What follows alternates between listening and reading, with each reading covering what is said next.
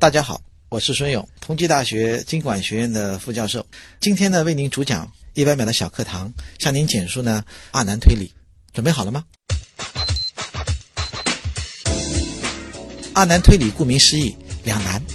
我选这儿也很难，选那个也很难。那么为了说明这二难推理呢，那么我们呢从一个小故事开始。据说呢，在一个岛上住着一个无所不知的酋长。这个酋长的话呢，他认为自己什么都知道。他定了一个古怪的规则：所有呢犯了法的人，让他们在判决之前呢，先说一句话，由这个酋长呢来确定他说的话是真话还是假话。如果这个人呢说了一句真话，那么酋长的话呢就将这个人砍死；而如果这个人呢说了假话，那么就把这个人给吊死。于是啊，这一天呢抓了一个逻辑学家。这个逻辑学家的话呢，听了这个规矩之后的话呢，他知道他不能随便的说。逻辑学家想了想，他说了一句话。酋长听了这句话之后呆住了，他不能断定这句话是真话还是假话。诸位听众，你能知道逻辑学家说了什么话呢？当然了，可能很多听众的话呢都知道这个故事。逻辑学家说的是：“尊敬的酋长，我将被吊死。”为什么我将被吊死这句话，酋长不能确定呢？这时候呢，就是我们最典型的二难推理。如果这句话“我将被吊死”是真话。那就意味着呢，按照酋长的规定，这个逻辑学家呢将被砍死。那么砍死的事实呢，就说明呢，他说的是假话。而如果呢，这个逻辑学家说的是假话，那按照酋长的规定，那就意味着呢，这个逻辑学家将被吊死。于是的话呢，这个逻辑学家说的又是真话。所以啊，当我们判定如果这句话为真实，那么这句话是假；而如果判定这句话是假实，那么这句话就真。我们确实处在一个二难的困境之中。那么以上的这种逻辑推理思维形式的话呢，就叫二难的推理形式。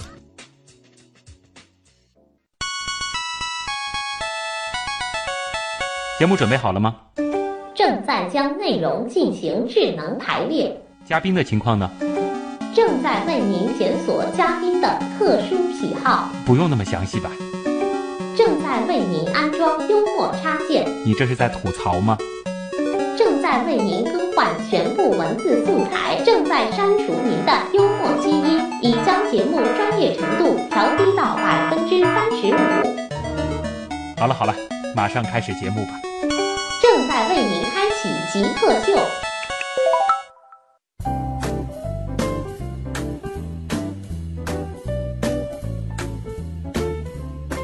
欢迎各位来到本周的极客秀。本节目由上海市科委支持播出。各位好，我是做了快十年的主持人，而且呢，之前一直以为自己的这个逻辑能力还是挺强的。可是今天有点胆怯的旭东。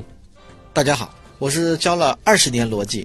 但是经常，并且今天早上还被人指责不讲逻辑的孙勇啊！我之所以胆怯，就是因为孙勇老师来了啊！开头的这个小课堂当中呢，其实已经是用了一个很经典的这个逻辑的问题啊，这个搞了搞大家的这个脑子。那么今天呢，其实整个一期的极客秀，我们就会和孙老师共同的来聊聊逻辑。这个普通人觉得哎，经常会挂在嘴边，但实际上好像又弄不太清楚逻辑学它到底研究的是什么的逻辑学。那孙老师呢是同济大学经管学院公共管理系的副教授，复旦大学逻辑学硕士，经济学博士。那接下来呢，我们就进入极速考场，来认识一下孙老师是怎样的一个人。极速考场，逻辑有一个很重要的前提，就是我们要讲定义啊。既然孙老师来极客秀，也想问问您是如何定义极客的？我最初对极客的这个概念的理解，就有贬义的意思，就是说他是一个很偏执的，哎，好像。钻牛角尖的，对，也也许就是说这极客正好跟逻辑相关啊，也就是说呢，处处的用现在一句话来说的话呢，叫杠精。哎，其实最早最早研究逻辑的那帮哲学家，这个在普通人看来就挺杠的，而且真的很极客。没错，没错，没错。呃，如果你要说最早研究逻辑的，应当是什么呢？应当是这个亚里士多德的老师，嗯，柏拉图。嗯，柏拉图的老师叫苏格拉底，这个苏格拉底呢就是标准的杠精，他整天呢穿着个破拖鞋，在这个希腊的街头，揪住别人就问，嗯，你知道什么叫勇敢吧？好，别人给个定义，然后呢他又举了个反例，哦，你这个勇敢不对。那么最终的话，他得出个结论就是，我本来以为我不知道，嗯，询问你，最终发现你也不知道。嗯因此的话呢，我比你知道一点，嗯，知道什么呢？就是你不知我知道，我不知道。哎呀，这个就是回到两千多年前啊，这个那个时候的极客干的就是这样的事情。哎，好，有了这样一个定义，那么下一个问题就是，嗯您做过的，您自己觉得最符合刚才那个定义的最极客的事儿是什么？哎呀，最极客的事情，如果想来的话呢，可能也现在思考起来的话呢，真的是种不成熟吧。嗯，呃，几年以前吧，有了微信。嗯，这个微信的话呢，把我们这些初中同学、大学同学的话呢，高中同学呢，就弄了一个群。嗯，大家很开心，在一个群里。那么我最极客的事情呢，就是在这个群里的话呢，跟每一个高中同学的都杠一遍都都杠一遍。这个是那么多年来就是和逻辑打交道嗯养成的一种思维习惯呢，还是说你在从事逻辑学的研究之前，也是属于就有点杠的呢？嗯嗯，在从事逻辑学之前的话呢，可能还没这么杠。啊，那当然也可能是什么呢？我天生当中的话，天性当中的话呢，就有这样的杠的个性吧。啊，于是的话呢，就使得我选择了这个逻辑。嗯，这稍微负面的词用下来呢，就是杠，但其实另外一个概念就是较真儿，哎是吧？这其实从事科研也好，从事逻辑学也好，它都是非常重要的品质。如果说要给《极客秀》这个节目换个 logo，请您来设计，您觉得上面放个什么图案比较合适？为什么？我觉得把苏格拉底的画像放上去比较不错。很棒，真的是很棒。而且你真的硬要去这个追溯的话，这个科学啊，包括现在很多的这个学科，可能源头都是在那儿啊。是的，嗯，呃，就像我给我女儿呢，在学习过程当中，我就说的，什么事情的话呢，一定要认真。嗯，呃，你不管学什么样的一个专业，逻辑的最基本的方法还是蛮重要的。嗯，呃，比如说你读一段文章，这个文章当中呢有一些概念，你不能把这个概念备注就行了，嗯，你得要告诉我这概念是什么意思。对，哎，这很重要。嗯。想问一下，就是在逻辑学的这个领域当中啊，有没有某个问题，或者说是某一个这个结论，是当时您在一接触到的时候，就哇一下子就觉得这个问题在发光，就觉得怎么那么有趣，那么有意思？可以这么说吧，在逻辑学当中，最基本的也是最难的一个问题，就是真假的问题。嗯所谓的真假问题，就是，呃，我说了一句话，这句话到底是真的还是假的？看起来很容易，但实际上如果接下去钻研的话，你会发现，哇，这里面涉及到非常非常难的一个哲学问题。嗯比如说，你说的话是真话，我们只要把这个真话呢跟我们的客观的事件进行对照啊，符合客观的就叫真。但关键一个问题是什么叫客观呢？尤其是我们在用语言在梳理我们的思维的时候，嗯其实我们不经意间冒出的每一个词，嗯如果要严谨的看的话，都需要重新被定义。嗯，是的，是这样的。问什么叫客观的时候，你会发现所有的东西，嗯，我看到的那是我的视觉，对，我听到的那是我的听觉，我闻到的嗯那是我的嗅觉。你急了，哎呀，给我一记耳光！你说那我是客观存在的吧？呃，不，客观存在的只是我的痛觉。对。你会发现，除了我们的感觉之外，到底什么是客观呢？哎呀，这缸中之脑又来了啊！这个实在是非常非常好玩的，嗯而且就是我们在用语言给一个词下定义的时候，嗯本身其实它又连串出了一大串的这个定义是的是的是的这个的确是让人特别烧脑的。但是是逻辑学可能就是希望能够帮我们理顺，给我们一套大家能够有效的交流。有效的沟通，有效的去展开思维的一套方法吧，或者是一个工具啊。对的，是的。本来呢是想让您给大家推荐一本书或者是一部电影啊，但其实我有点担心，就是您是不是说平时看书或者是看电影，尤其是那种就是比如说这个文学类的或者说是虚构类的这种作品的时候，您本身关注的点就在于它不合逻辑啊，呃，不是如此倒，不是这样呃，啊。不是这样。事实上，我最喜欢读的还是历史书。我推荐一本书的话，到目前为止的话呢，我的印象最深的是，呃，一位历史学家叫吴思，口天吴，思考的思，他所写的一本书，叫做《拆解历史的一局：隐蔽的次序》。这本书非常好。嗯，这个是属于，我觉得这个类别历史的这个类别，嗯。就是当后边的这个事儿发生了，往前去回溯，我们其实是在梳理它的逻辑。对的，是的，而且呢，我在读他的书的过程当中啊，我就得到一个启发。这个启发就是，我们过去读历史的话呢，就会想当然的认为这个历史是真的啊，或者历史是假的，但是我们却没有办法去客观的评价。那么读了吴师先生的书之后呢，你会发现，我们评价这个历史的真和假，它有背后的逻辑，嗯，这是很重要的。电影呢？哎呀，电影的话也看啊，但是我实在想不出啊，就是能够上到就是孙勇老师推荐的这个电影，可能没有。那类型呢？平时比较喜欢看的这个电影的类型呃比较喜欢看美国大片儿啊，这主要就是放松了，可能就是呃不管它这个背后到底符不符合逻辑了啊？为什么这个这个超级英雄能够这个飞上去，蹭一下又把这啊，个时间扭转了？这个这个不考虑，不考虑啊，不考虑。您最后一个学历应该是您的博士，嗯，毕业论文当时做的是什么？呃，毕业论文做的主题是中国的人力资本积累的研究啊，这个标题很大。啊，当时的话呢，我写这个论文的话呢，是因为我们传统的对人力资本的定义呢是知识、技能和经验，但是的话，我就发现什么呢？在这个社会现实当中，普遍存在一种现象。哇，我突然想到了，刚才您问我呢一个电影，这个电影的话呢，我想起来了，有个印度电影叫《流浪者》。啊，这个印度电影的《流浪者》当中呢，里边有个法官，他曾经说了这句话，他说什么呢？他说，法官的儿子永远是法官，嗯而贼的儿子永远是贼。那么这个现象在印度存在，是不是在中国也存在呢？嗯一个人呢，出生在不同的家庭，他有不同的社会关系，那么对于他的就业，对他的人生是不是很有影响呢？嗯我们认为啊，人应当没有影响，但是社会现实可能是有影响。就虽然我们每个人内心是存着一个追求公平的向往，但是客观的现实是依然是让我们清楚的明白，对有各种各样的资源的这个分配的不太是的，是的。所以呢，我认为什么呢？一个人的社会关系，嗯这个呢，对人是非常重要的。因此呢，我写这个博士论文的话呢，就是在传统的人力资本的这个框架之下，我重新定义了人力资本，嗯而把人力资本当中呢，就包含着社会关系。啊，我追加一个小问题啊，因为您硕士是读的逻辑学，对对，您的这个博士研究感觉好像和这个硕士差的有点远啊。啊，原因是什么呢？嗯原因是复旦大学呢，它有经济学的博士学位，它没有逻辑学的博士学位。就是你只能读一个经济学啊的，博士，对的，是啊。啊。那么在这个博士论文当中用到你的这个逻辑学的这些方法吗？啊、我记得呢，当时在博士论文答辩的时候啊，嗯那个答辩老师的话呢，在答辩完之后，他就说到：“你是跨专业的吧？”嗯，我就笑一笑，对的。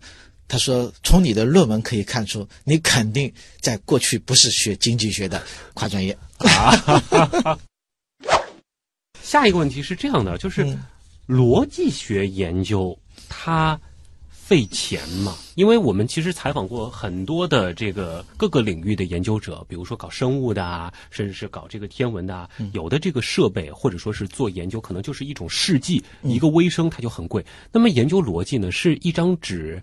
这个一支笔坐在家里就可以的，还是说我们也是需要花很多钱？逻辑研究不花钱，但是花时间。就您坐着在那儿冥思苦想就可以了？呃，我做呢的话呢，我会出一个题目，嗯，设计一个逻辑的问题，然后的话呢，把这个逻辑问题的话呢，隔一段时间的话呢，我自己再做一遍。如果我自己做了之后呢，我就发现这个问题怎么出成这样的，出的问题都不逻辑。好，于是的话呢，就白出了。长期以往，时间花的很多，但是金钱的话呢，那如果说时间就是金钱，那也算金钱花的很多吧。啊，所以 被您这样子的这个定义一下，我发现我后面的那个追问都没法问了。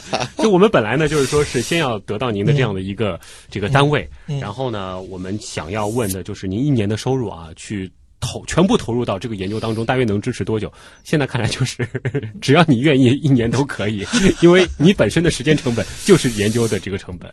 嗯，可以这么说吧。啊，那所以逻辑学什么的，其实是不需要这种大规模的这个社会调查啊之类的这样的一些方式的，是吗？嗯，换句话说，逻辑学它本身就是一种社会调查的一种方法。嗯哎，它给别人的社会调查呢提供一个框架，甚至可以这么说吧，你的社会调查的方案，从我这个逻辑的角度来说呢，可能存在的一些漏洞。嗯例如说什么呢？你跑到上海的某个区进行调查，从中呢想看一看上海人的人均收入，但有个问题了，你调查的这个区是不是能够代表上海的普通市民呢？哎，对，其实他在很多的这个学科当中都有渗透，包括什么统计学啊，各方面是是的都是是是的。就是如果说可以不考虑其他所有的情况，这个包括家庭收入等等啊，嗯就是只遵循您的内心，你最想做什么事儿？好像还是教书。就是现在做的事儿就已经足够开心了。是的，那下一题我们嗯不合逻辑一点如果可以，就像美国大片儿一样啊，有一种超能力，嗯甚至呢就是实现那些这个天马行空的愿望，比如说这个集齐了七颗龙珠，你站在神龙面前，他可以答应给你实现一个愿望，你希望是什么？我希望，事实上也是我教学的目的，嗯就是我们呢都拥有一样的这种逻辑思维能力。就是所有人都有一个非常高的逻辑思维能力。是，的，因为这太难了。我我相信社会当中的很多很多问题，对，源于我们的思维。是。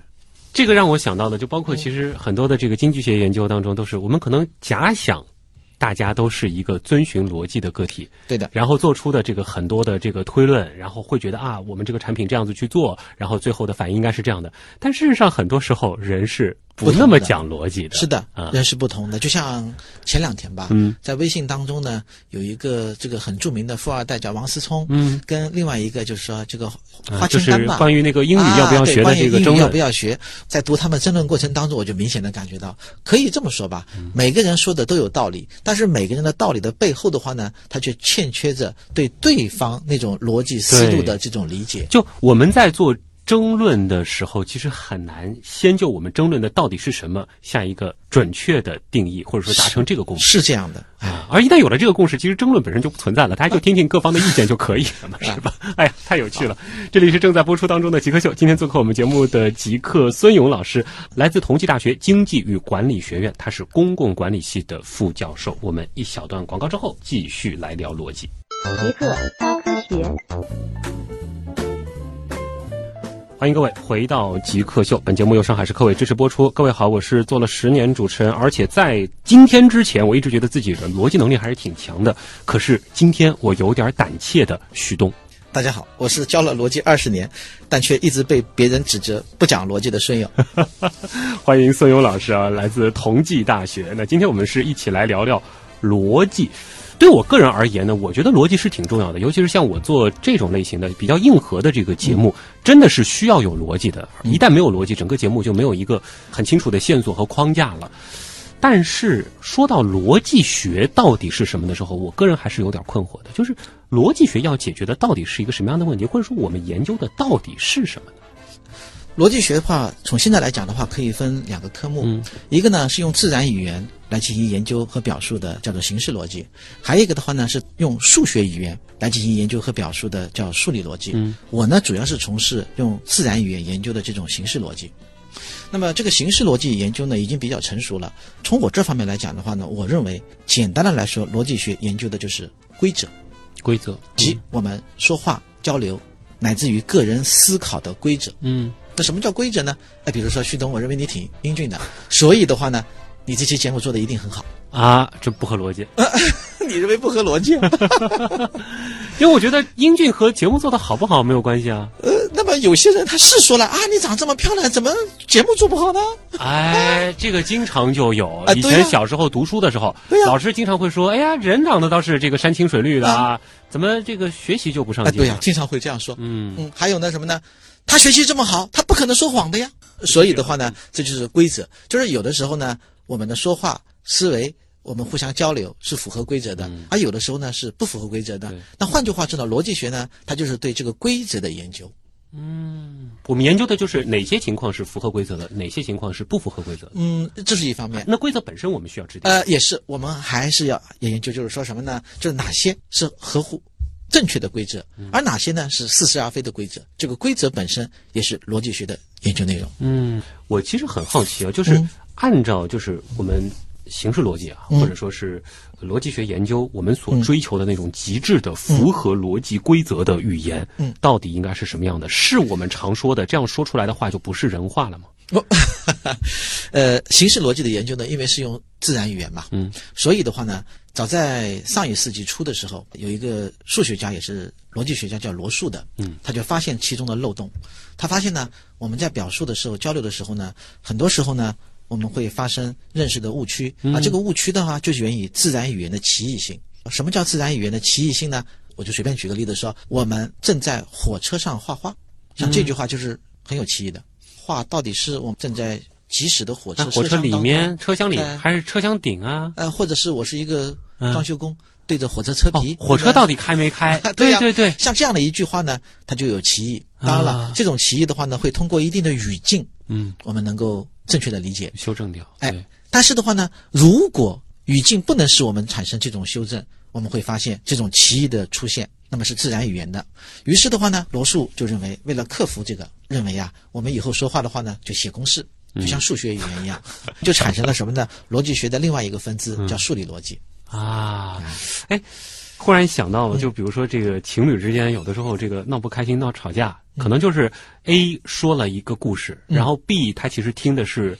是一部分的信息，然后自己又有了另外一个版本，然后再反馈给 A 的时候，A 又歪曲了他的这个。啊，对对对哎，在这里边呢，有一个最最经典的故事，嗯是钱钟书先生呢在《围城》当中，嗯里边的话呢，主人公方鸿渐，他的话呢跟苏小姐老是掺杂不清，嗯他喜欢的是唐小姐，然后的话呢，苏小姐就认为什么呢？方鸿渐每次来找我的话呢是喜欢我，嗯于是的话呢，方鸿渐就想给他写封信。这封信呢，表示什么呢？我和你苏小姐呢是好朋友，嗯我们不是情侣、啊。结果呢，苏小姐认为呢，方鸿渐这封信呢是向她求婚的，啊，于是呢，在这个想法之下的话呢，两个人的话呢，你看对这个信的理解，对。就完全不一样。哎呀，所以有的时候啊，虽然我们说自然语言，而且我自己也是一个语言工作者嘛，嗯。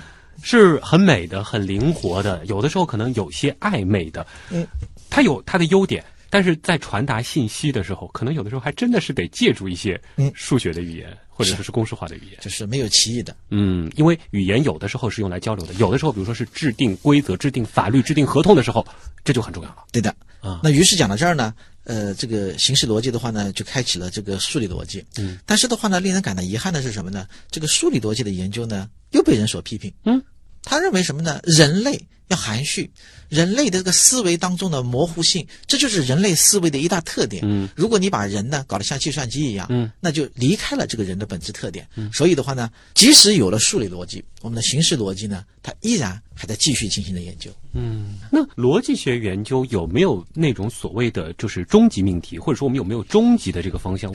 呃，简单来说呢，形式逻辑的研究呢已经非常成熟了，而数理逻辑的研究的话呢，因为它是和数学结合在一起，所以的话呢，目前的话呢，这个数理的逻辑的研究的话呢，你如果问它的终极在哪，就有点类似于问数学的研究它的终极在哪。哎，你别说，这样一说还真是，数学哎好像很难说是能够找到它终极的那个终终点在哪在里的。是啊，呃，所以就是像形式逻辑本身，我们更多的可能就是我们在应用的层面会用的更多一些了。嗯，是的，嗯，呃，而且呢，形式逻辑的很多很多方法的话呢，可以说渗透在各个学科当中。嗯例如说法律，举一个很典型的例子，我们在这个法律当中呢，有的行为我们就属于叫诈骗罪，有的行为的话呢，就属于叫抢劫罪，嗯有的行为的话就属于叫这个偷窃罪。啊有的行为呢，那可能就不是刑事犯罪，那就正常的叫民事的借贷纠纷。对，哎，你会发现什么呢？在这里边都有个共同点是，都牵扯到这种财务的纠纷。嗯，那为什么都牵扯到财务的纠纷？我欠你的钱不给，哦或者我占有了你的一些财物，那却有不同的这样的罪名？原因很简单，因为在我们的法律当中，对这些罪名给予了详细的定义，嗯而这个定义，那就是一种逻辑方法。对，定义还是非常非常重要啊！其实今天我们已经贯穿始终的一直在强调定义的重要性。还有一个这个小的点，我觉得在这一部分我们还是先这个说一说，就是逻辑里面，我觉得最让人着迷的就是悖论。其实最开始您的那个小课堂也算是 也算是一种悖论是吧？是的，是的。嗯呃，这个悖论的话呢，是指什么呢？呃，一句话，在过去的时候呢，我们认为的话呢，它要么是真的，嗯，要么是假的，它不可能就是说什么呢？不能判断真假，或者是什么呢？没办法说它或真或假。然而呢，逻辑被动的提出呢，则告诉我们一句话。在某个语境下，你会发现，嗯我们真的没办法判断它的真假。对我们如果说它是真的，那你会发现它是假的；你如果他说它是假的话呢，那它又是真的。我正在说的这句话是假话，对吧？就是这样子的话哎啊，那我其实更好奇的就是嗯，我们去研究悖论本身，它有什么样的意义呢？能解决什么样的实际问题呢？悖论这个问题的话，如果从深的来讲的话呢，就更多的应用于这种数理逻辑当中了。嗯，数理逻辑当当当中的话呢，有一个哥德尔不完备定理，嗯，它实际上一个集合。这个集合呢，就告诉我们什么呢？如果我们指定一个集合，集合当中的每一个元素，也许呢百分之九十九点九九的这些元素的话呢，我们都可以确定它属于或者不属于这个集合。嗯。然而的话呢，当把这个集合设定一定的条件之后呢，你总会发现，在这个集合当中必然存在一个分子。这个分子的话，如果我们说它是这个集合的，它就不属于这个集合；如果我们说它不属于这个集合啊，于是呢，它就又属于这个集合。哎，如果放到日常生活当中，就是说寻找悖论，或者是在自然语言当中的这种悖论，是不是就像相当于是找语言当中的 bug 一样？我们把这个东西挖出来，然后让这套体系，或者说我们用语言制定的这个规则，能够流畅的去运行。嗯，也可以这么说吧。也就是说，在我们日常生活当中呢，我们经常刚才您所说的那一句，嗯，我说的这句话是假话，你会发现这是很讨厌呀。对呀、有的时候，但是你别说跟人吵架的时候还挺好用的，对吧？一说了，人家一下子不知道怎么去回答了，可能这事儿就过了啊。好，这里是正在播出当中的极客秀，今天做客我们节目的极客孙勇老师，来自同济大学，他是经管学院公共管理系的副教授啊，他主攻的就是逻辑方向。一小段广告之后，我们继续来聊。极客高科学。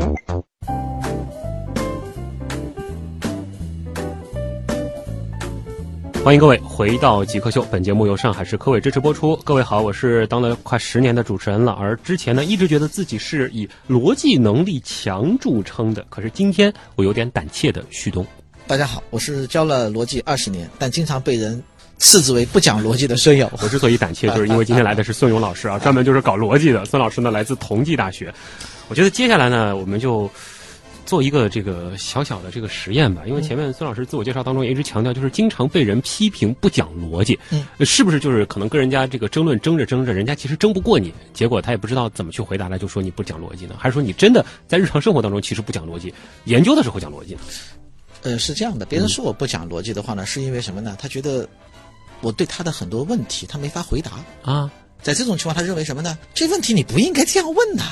啊，所以的话，他说我不跟你讲，你是搞逻辑的，但你不讲逻辑。我我我经常是被别人这样批评哎，。我觉得这个倒是可以试试看啊。比如说，什么样的问题会被别人说你不应该这样问，或者说是能把别人问傻了？就像你刚才所说的一样，你你把别人问傻，那么于是的话，你得先告诉我，什么叫能够把别人问傻的问题？这个问傻是什么含义？就是他不知道怎么回答，一时语塞。一时语塞，嗯不知怎么回答，这叫问傻。嗯那这个太多了，真的非常多。嗯呃，举个例子来说，这个前几天吧，我参加一个论文答辩。嗯，这个论文答辩的学生的话呢，他的论文标题就是这个上海市农民工社会福利保障现状及其问题研究。那么他呢介绍了好多，比如说呃他的写作目的什么，写作背景什么，他等着我们会去问他呢是吧？我于是问他，我说你能不能告诉我什么叫农民工啊？又是定义。然后呢，他看着我，脸上充满了不屑。他意思就是说什么呢？这你你你作为老师，你都不知道什么叫农民工。当然了，他没这样直接说。对然后他磕碰了半天，说这农民工不是大家都知道吗？但您这个问题，其实我是觉得应该问啊，你要做一个界定啊，什么样子的背景？于是的话呢，我就说了，我说也许你知道什么叫农民工，嗯也许我也知道什么叫农民工，但是问题就在于你所知道的农民工和我所知道的农民工，他是不是一回事儿？太棒了。比如说什么呢？这个人是农民工，他和外地来沪人员什么关系？嗯这个人呢没有上海户口，那么他在外地是城市户口，那他是不是农民工？他在外地呢，如果是农村户口，那他也许是你所说的农民工。嗯还有这个人的话呢，就是上海本地人，有本市户口，但他是上海的农村户口，那他又是不是农民工？哎呀，这样子的确太多了。生活当中，同事之间开玩笑说我穷，大家关于穷的定义，嗯这样子的聊天，这样子的交锋，我倒不不在乎，就是说嗯争个谁胜谁负。更重要的就是整个的这个脑力啊，就就有了一次这个运动，就感觉是在这个健身房里面跟人家打了场拳击似的，就很快乐，人会非常 的兴奋啊。其实很好奇，就是最开始是什么样一个契机，让你想到要从事逻辑研究？哎呦，这还真的是属于用现在的话说来叫追星。嗯，为什么这样说呢？呃，我在大学的时候呢是学这个动力工程，嗯，学内燃机的。哇，那么这跳得很远啊啊，对呀、当时在大学三年级的时候呢，呃，那时候听到一个消息，什么消息呢？就是由当时的复旦大学的，我记得是王沪宁和于武清他们带队，带着这个大学生辩论队嘛，到那个新加坡参加师生舌战。哇，他们在那个辩论场上那个辩论，这个很令人振奋呀。嗯当时我就想了，哎呀，这个辩论很好啊，这个辩论到底是什么学问？于是我一查，我发现辩论和逻辑连得最紧密啊。于是的话呢，我就报考了复旦大学的逻辑学的专业。那就是因为对辩论这件事儿哎，对，追。星追星。那再往下看的话，是不是某个这个底层的点就是在于你希望学了逻辑以后能够更好的跟人争论呢？嗯，好像是这样，就像我刚才所说的一样，就是说什么？也许我潜在的里边就有杠，然后的话呢，就学了这个专业。哎呀，啊那学了之后发现逻辑学和你想象的一样吗？呃，任何一个学问的话呢，仅仅是从表面来看是蛮有趣儿的，嗯，但是的话呢，如果深入到深处的话，你会发现呢，任何一个学问都是很枯燥的。对，其实我们在聊一个学问或者说是一门学科有没有趣的同时，我们也会关注另外一个点，就是这个学科可能有一些艰难时刻、嗯啊，比如说可能做天文观测的，我们在跑数据的时候，或者说某一瞬间这个数据崩溃了，那是会让人疯的。那像逻辑学，哪些时候您觉得是艰难时刻，是需要熬的，需要耐得住寂寞的？不管是写论文还是出逻辑试题，最大的问题就是，当我把这些东西写出来的时候呢，写出来的东西呢，得要符合我的逻辑标准，嗯，这点特别特别难。自己写的东西还要符合你的逻辑标准，对的那有什么办法提高你的这个逻辑能力呢？这个我觉得普通人也受用啊。在很多时候的话呢，我认为逻辑的话呢，有一些简单的方法。嗯，比如说在我们说任何一句话的时候的话呢，我们得首先要问这句话的话呢，真和假，哎，这个很重要。对，掌握事实很重要。这个和我强调的就是我们做科学节目的时候，就是在问为什么之前，先问是不是，对的，其实是一样子的，就是一个底层的逻辑。是的，是的，在我们社会生活当中呢，我们经常会发现。一件什么事情发生的时候呢，大家就围成一圈儿，然后呢，在围成一圈儿之后呢，就开始在讨论，讨论什么呢？讨论这个事情好呀，这个事情坏呀。但关键一个问题是，这个事情到底什么事情呀？是的，很多时候我们看上去不合逻辑，其实就是在于这里，就是从最开始的时候，我们就要先想一想自己有没有必要为了这个事情。是这样的，我认为从逻辑角度来说的话呢，我们对事情的这种思考和看法的话呢，是三个层次。第一个层次呢是这件事情它到底有没有发生，就是真和假的问题，这个称之为叫事实层面。而第二个层次的话，就是指这件事情它为什么发生，我们称之为呢，它是一种科学层面。嗯，那么只有上升到第三个层次，那可能的话呢，我们才把这个逻辑讲全了。就是说这件事情我喜欢不喜欢，嗯前面事实层面和科学层面，我们认为呢都有标准，但是一旦到我喜欢不喜欢的时候呢，事实上我们就不要再争论了。嗯，我们经常会发现，这个网上呢经常会争论什么呢？皮蛋呢是蘸醋吃还是蘸酱油吃？豆花是咸的还是甜的？对对对到底能不能有肉啊？像这样的问题的争论，争论本身就不合逻辑。主观因素的东西，它是不适合放在对的，客观的这种环境下来争论和是这样的，讨论，这没有意义，你知道吧？哎呀，所以从事逻辑学研究是一种怎样的体验？就是生活当中会变得更杠，但是看到很多争论的时候，你就可以抽然在室外笑看他们吵嘛。呃，也可以这么说。而且在有的时候的话呢，你学了逻辑之后呢，我刚才不是说了吗？你很杠，对不对？但是的话呢，你会发现，你要遇到不讲逻辑的人的话呢，你你也就会宽容了。嗯，就心里自己安慰吧，你跟他吵也没有用，他哎是啊 就是不讲逻辑啊。好，这里是正在播出当中的极客秀，今天做客我们节目的极客孙勇老师，来自同济大学。我们再进到广告，后面呢我们就留给呃广大的网友了啊。我们进入问题来了，看看网友们还有哪些关于逻辑学的好玩的问题。问题来了问，题来了，问题来了，第一个问题呢来自网友 Martin 啊，他说，作为研究逻辑学的学者，哪些思维方式是你刻意训练过的？首先，我得要问你刚才这个问题，哪些思维方式是刻意训练过的？比如说，思维方式，这具体是指什么？还有呢，刻意训练。那我们也再来下一个定义啊，我觉得这的确是很重要的。这个思维习惯，我觉得以后也可以。嗯思维方式呢，可能就是说你看到一些问题的时候，或者说是你平时跟人家说话的时候，你自己潜意识当中的这个、这个思维的这种运转。嗯呃，所谓的这个刻意训练呢，就是你在学逻辑之前。嗯可能没有，你在学的时候呢，知道这种方式很有用，那么你就专门花过一定的时间成本去训练，最后让现在变成你一种潜意识的自然而然的状态，这样的一种思维习惯。啊，好，我理解了。嗯，那么，嗯，很明显，第一点，任何人问我问题和我进行交流，我首先呢要理解别人问了什么问题，嗯以及的话呢，别人说的话的含义是什么。嗯这一点的话呢是很重要的，因为如果我不能理解别人的话呢，那么我们彼此间的交流的话呢，那就是你说你的，对对我说我的，这第一点。第二点的话呢，就是确实刻意的在我说的每一句话当中呢，我如果用了某一个概念，我能够知道我这个概念到底是什么含义。嗯，你这些概念会在你说话的过程当中，把这个概念也做个破折号解释出来吗。呃，当当然不不这个是会会这样了，不会有这如果是那样的话，这个就不是说话了。是，嗯，就是这个的确是之前训练过的。对的，嗯，这个就是在接触逻辑之前，可能也没有这样的一种习惯。嗯，是的，而且尤其是什么呢？这二十多年来呢，我教逻辑嘛，在逻辑课堂上呢，经常有学生的话呢，他问我问题，很多时候的话呢，我就发现呢，这个学生的话呢，他有问题，嗯然而的话呢，他这个说的呢，我没听懂。嗯这时候呢，我就说了，我说你能不能把你的问题用好的语言再组织一下？我就发现什么呢？很多时候呢，问问题的这种学生的话呢，在组织语言的过程当中笑一笑，不问了。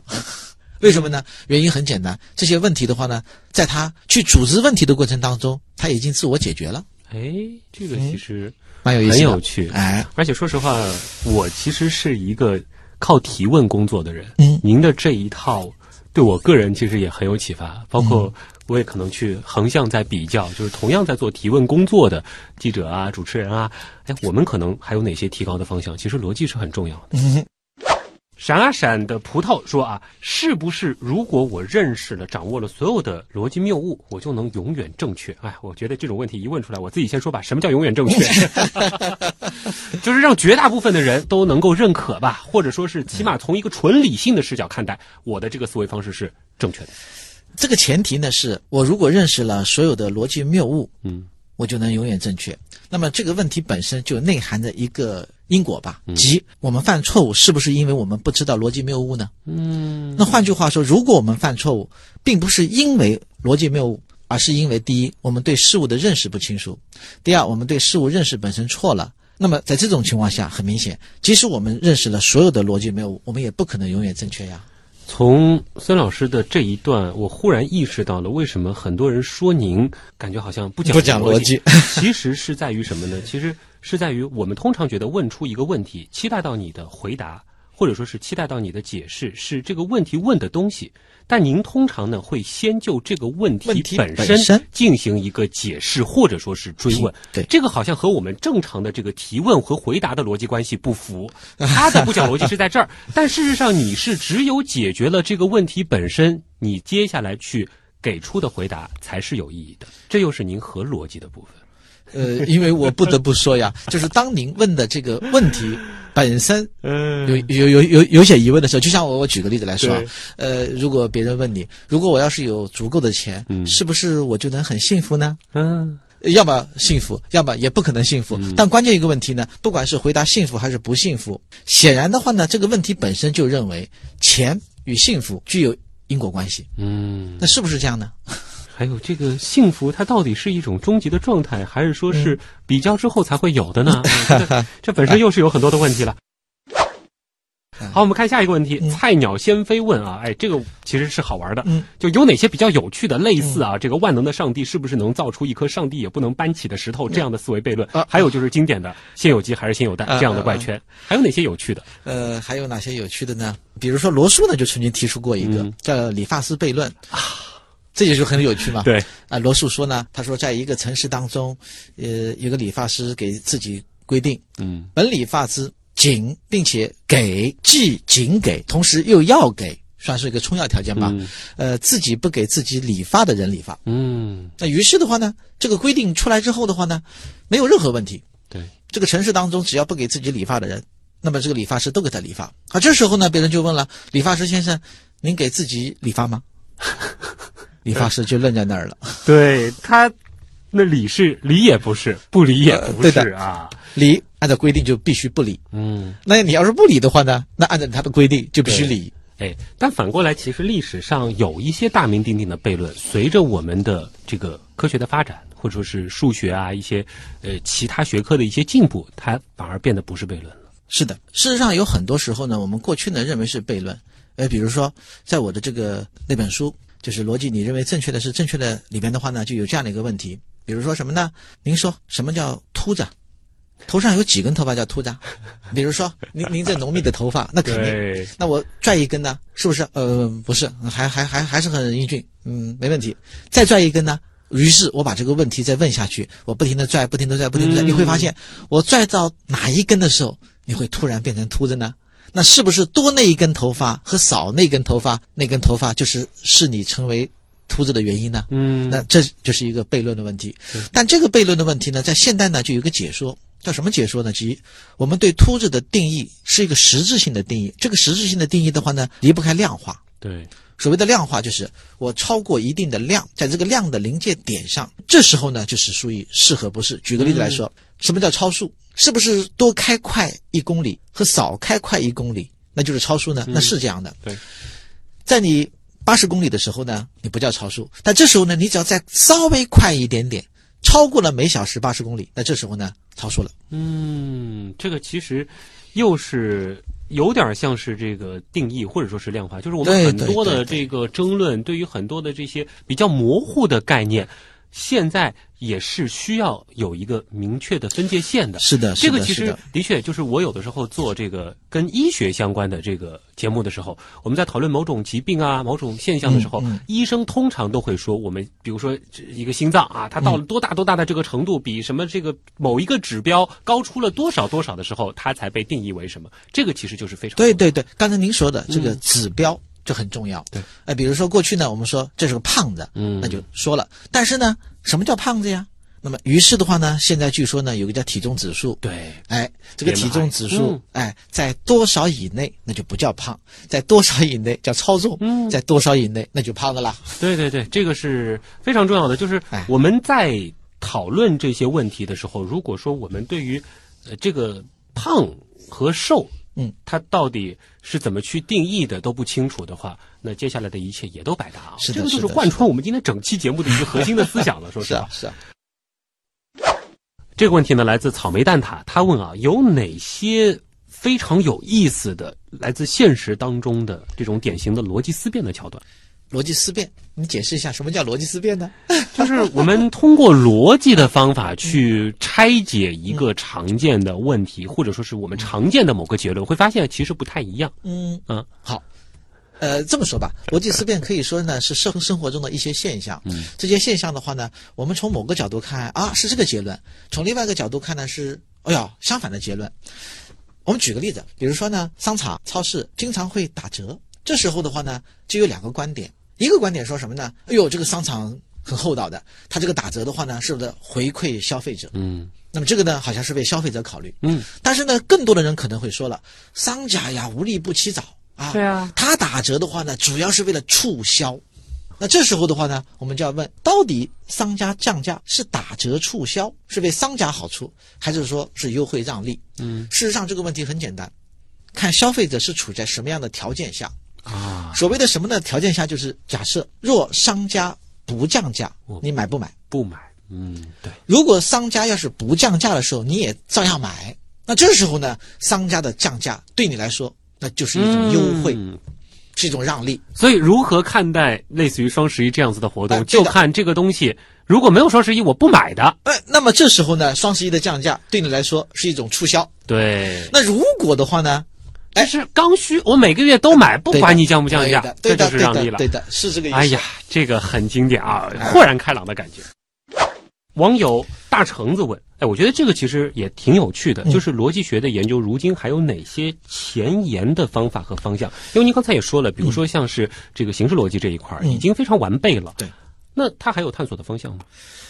呃，形式逻辑的探索方向呢，在目前最关键的是在归纳问题上。嗯我们知道啊，我们的推理呢有两种，一种呢叫演绎。这个演绎的话呢是，举个例子来说，所有金属都导电，这是个大前提，铜是金属。好，由此呢，我推出了铜导电。嗯那么这个推理的特点就在于，两个前提如果是真的，如果所有金属都导电，并且铜是金属也是真的，那么在这种情况下呢，我推出铜导电那就没问题。对，但是呢，有个问题就来了，你怎么知道所有金属都导电的呢？嗯，有意思。好，于是的话呢，在逻辑当中呢，我们要倒过来啊，我怎么知道这个所有金属都导电呢？好，我研究啊，金导电，银导电，反正要铜把导电，所有的铁导电，对我要尽可能的多的找到什么呢？找到就是说金属，嗯然后呢，我说这些金属呢，它都导电。好，在这种情况下呢，由于金、银、铜、铁等等等等这玩意全是金属，于是我得出个结论：所有金属都导电。但是这个问题就来了，嗯，我们很难很难验证每一块金没属。错，那于是呢，就有个最大的问题了：我们如何花最少的时间、最少的成本，能够让我们这个结论所有金属都导电能够更科学？嗯那么这就是形式逻辑呢里边所研究的叫归纳的有效性以及科学性问题。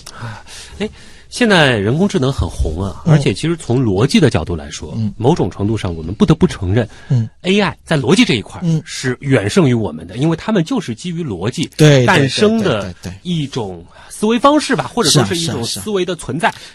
那你觉得就是说，人工智能兴起之后，对我们人类的这个逻辑学的这个发展会有帮助吗？还是说他们自己可能也会有一套他们自己的这个逻辑去运转，去完善我们的逻辑？哇，从这个角度来说的话呢，就像我刚刚所说的，当数理逻辑兴起之后的话呢，这个数理逻辑研究呢没有代替形式逻辑的研究，其主要的原因就是数理逻辑它太没感情了。嗯换句话说呢，这个人工智能之所以比人类更强大，是因为它除了这种纯粹的理性逻辑以外，它没有人类的任何的这种感情色彩。对，这可能是人工智能的话呢，它比人类强的这个地方。但是科幻电影其实有太多的那些赛博朋克的东西展示出了。纯理性下的人工智能可能会造成很多的人道主义的危机。一个关键问题就来了，就是人之所以成为人，是因为人具有理性呢，还是认为人不仅具有理性，而且还具有意志、情感？那可能这就上升到逻辑学以外的伦理学问题了。啊，逻辑学和伦理学之间的这个关系，您觉得？哎呀，这个很抱歉，因为我对伦理学呢并没有很深入的研究。但是我认为就是说呢，逻辑学的话呢，讲求了人的一种特点——理性。而伦理学就告诉我们呢，人之所以成为人，可能不仅仅是因为人具有理性。这个时候就是感性或者说是理性之外的那些东西，是是同样是组成我们这个物种最宝贵的东西。是的，下一个问题呢，来自这个网友红衣女侠啊，嗯我觉得这个也是我们常问的所谓的就业与考研题啊。嗯，呃，首先就是如果要考逻辑学的研究生的话，嗯有没有一些渠道？然后他是需要怎么样的本科的这个专业背景？需要做一些什么样的准备？哎呀，这个问题，因为呢，呃，我是同济大学的老师，嗯，我们同济大学的话并没有这个逻辑学专业的这个研究生、所以如果说要考您的研究生，他实际读的是什么专业呢？我我我现在招招呢是招行政管理专业的研究生，啊，那么这个行政管理专业的研究生呢，文理科他都招。嗯所以从这一点来说的话呢，他问的问题呢是从事逻辑学研究，是吧？嗯那么由于我当年的话呢，在读大学的时候呢，也是从事这个动力工程、内燃机的是吧？所以的话呢，我相信呢，学逻辑的话呢，不限专业吧？不限专业，那 不限专业，哎因为很多人看到逻辑是啊觉得它和数学结合的很紧密的。是事实上，就是说，如果说是要学逻辑的话，如果是形式逻嗯辑，某种程度上对数学的这个重要性，或者说是对那种高等数学的这个重要性要求又没那么高。呃，如果他在学逻辑里边的话呢，主要是从事形式逻辑方面的，嗯，那么对数学的要求呢并不是很高。那如果是从事这种数理逻辑方面的研究的话呢，那对数学的话呢，那肯定是要求比较高的。嗯，好，这个是一个背景啊。那么另外就是学逻辑就业怎么样？大家会觉得这个很小众啊。你要是说我学数学的，人家想啊，你出来可能呃当个什么数学老师之类的。这有的人想你学逻辑的，你出来就是跟人家吵架吗？跟人家辩论吗？是啊，从某个角度来讲呢，学逻辑专业的，的的确确就业并不是非常面很广。哦，当然了，他如果学了这个逻辑专业之后的话呢，再考一个，比如说司法考试，将来的话呢，去从事律师，那这个呢，对他来说呢是很有帮助的。嗯，就是说几年的逻辑学的这个研究生训练，其实是对一个人的思维方式、看待事物的这种敏锐的洞察能力，或者说是客观，是能够有很大的帮助和提升的。呃，也就是学了逻辑之后呢，可以使你的思维呢更加清晰有条理。嗯，但是呢，它对我们的就业呢没有直接的可以说促进作用。就没有所谓的对口的就业，嗯，是除了当逻辑学的老师是 是的，啊，但是它又是一个无处不在的学科，嗯几乎可能其实有很多的艺术它也要讲逻辑的，就除了有一些这个它可能就是以反逻辑为主的这种艺术作品之外，绝大部分的学科的运转，它最底层的东西还还是逻辑，就是这种方法规则。你甚至说是艺术教学的时候，整个的这个大纲它本身还是逻辑，哎它无处不在，但是你又没法说具体一个谁他单纯靠逻辑吃饭，是的除了像孙老师这样的教逻辑的人 是吧？好，那今天啊，这个非常愉快的一个小时啊，这个再次感谢孙勇老师的做客。啊，这个小时的头脑风暴，其实我觉得不仅仅是让我重新对我自己说话的这个逻辑、自己工作的这个逻辑，产生了一种质疑和思考。我相信对很多人，我们平时看的问题，我们在看待争论的时候，都有了一个全新的方式啊！谢谢孙老师做客极客秀，给我们带来了关于逻辑的新认识。谢谢您的到来，再见。好，再见。那么以上就是本周的极客秀，本节目由上海市科委支持播出，我是旭东，咱们下周见。